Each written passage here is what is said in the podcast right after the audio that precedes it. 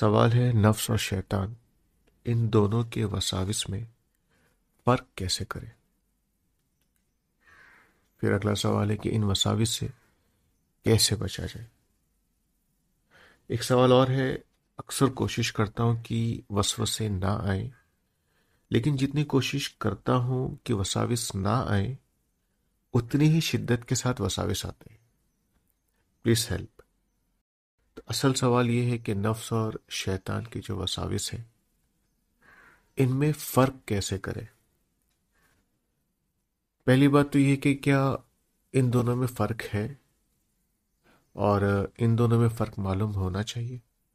تو دیکھیے، بالکل ان دونوں میں فرق ہے، اور اس کا فرق معلوم بھی ہونا چاہیے۔ اسے سمجھنے کے لیے ہم حسن بصیر رحمۃ اللہ علیہ کی طرف چلتے ہیں۔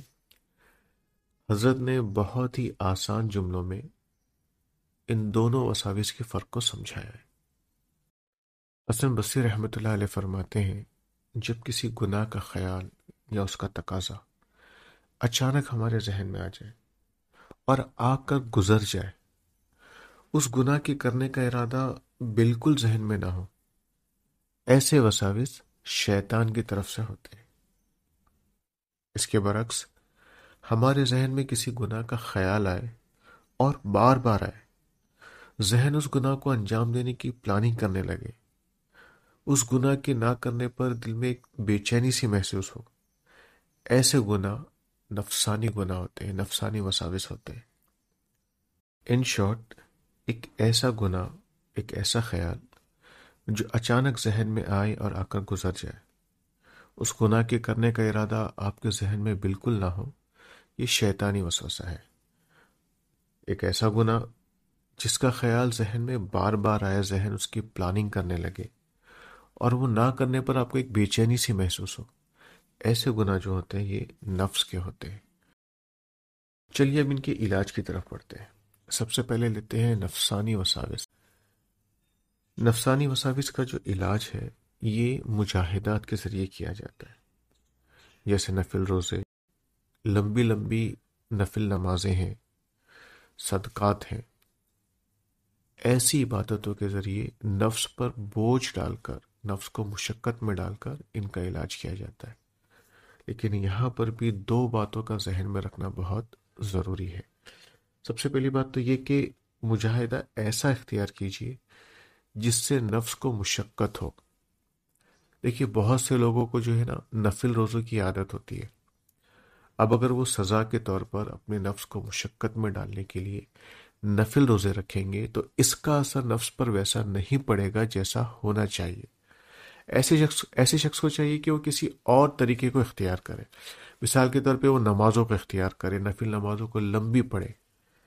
اگر وہ بخیل ہے یعنی کہ اگر اس کو مال کا مال کی محبت ہے اس کے دل میں، تو ایسے شخص کو چاہیے کہ وہ صدقہ کرے۔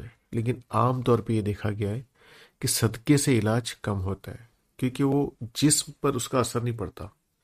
تو کوشش یہ کیجیے کہ ایسے مجاہدات اختیار کیجیے ایسی مشقت اختیار کیجیے جس کا براہ راست جو اثر ہے نا، وہ جسم پر پڑے۔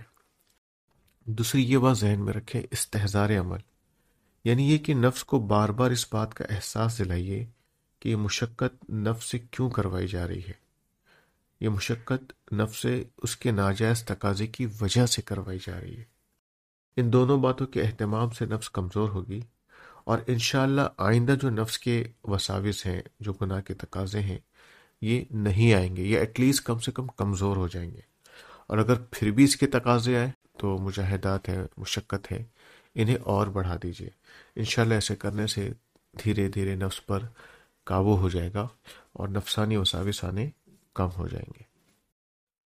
اب آئیے اس کے دوسرے حصے کی طرف بڑھتے ہیں کہ شیطانی وساوس کا علاج کیسے کیا جائے۔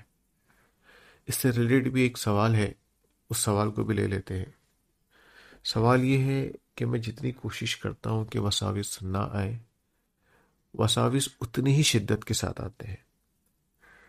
پلیز ہیلپ دیکھیے، شیطانی وساوس کا جو علاج ہے وہ یہ ہے کہ اس پر بالکل توجہ دی ہی نہ جائے۔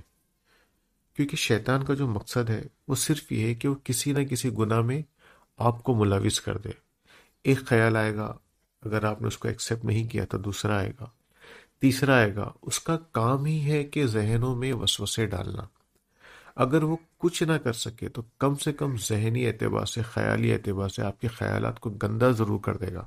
اس لیے جب کبھی بھی وساوس آئے تو اعوذ باللہ من الشیطان الرجیم، پڑھیں اپنے بائیں جانب تھتکاریں اور اپنے کام میں مشغول ہو جائیں۔ جو بھی ایکٹیویٹی آپ کر رہے ہیں، اس ایکٹیویٹی کو کرنا شروع کر دیں۔ شیطانی وساوس پر بالکل دھیان نہ دیں۔ اگر آپ ایسا نہیں کریں گے، اگر آپ شیطانی وساوس کو زیادہ امپورٹنس دیں گے، تو یہ آگے چل کر جو ہے نا، ایک سائیکالوجیکل النس میں کنورٹ ہو جاتی ہے، ایک بیماری بن جاتی ہے۔ آپ نے سنا ہوگا لوگوں کو خیالات بہت آتے ہیں، بار بار سوچ آتی ہے، سوچ کے بعد ایک سوچ سوچ کے بعد ایک سوچ۔ یہ شیطانی وساوس کی بنیاد ہے۔ یعنی کہ شیطانی وساوس جب آتے ہیں اور ہم جو ہے اس کو بہت زیادہ امپورٹنس دینے لگتے ہیں، تو پھر یہ بیماری شروع ہو جاتی ہے۔ اس پر ہمارا ایک آلریڈی ایک لیکچر ریکارڈڈ ہے جس کا نام ہے سوچ کو کنٹرول کیسے کریں۔ تو آپ اسے ضرور سنیں۔ انشاءاللہ اس کو سننے پر شیطانی وسائل سے اور جو جو سوچ آتی ہے بار بار، اس کا علاج کیسے کریں؟ اس میں بہت ہیلپ ہوگی انشاءاللہ۔ السلام علیکم۔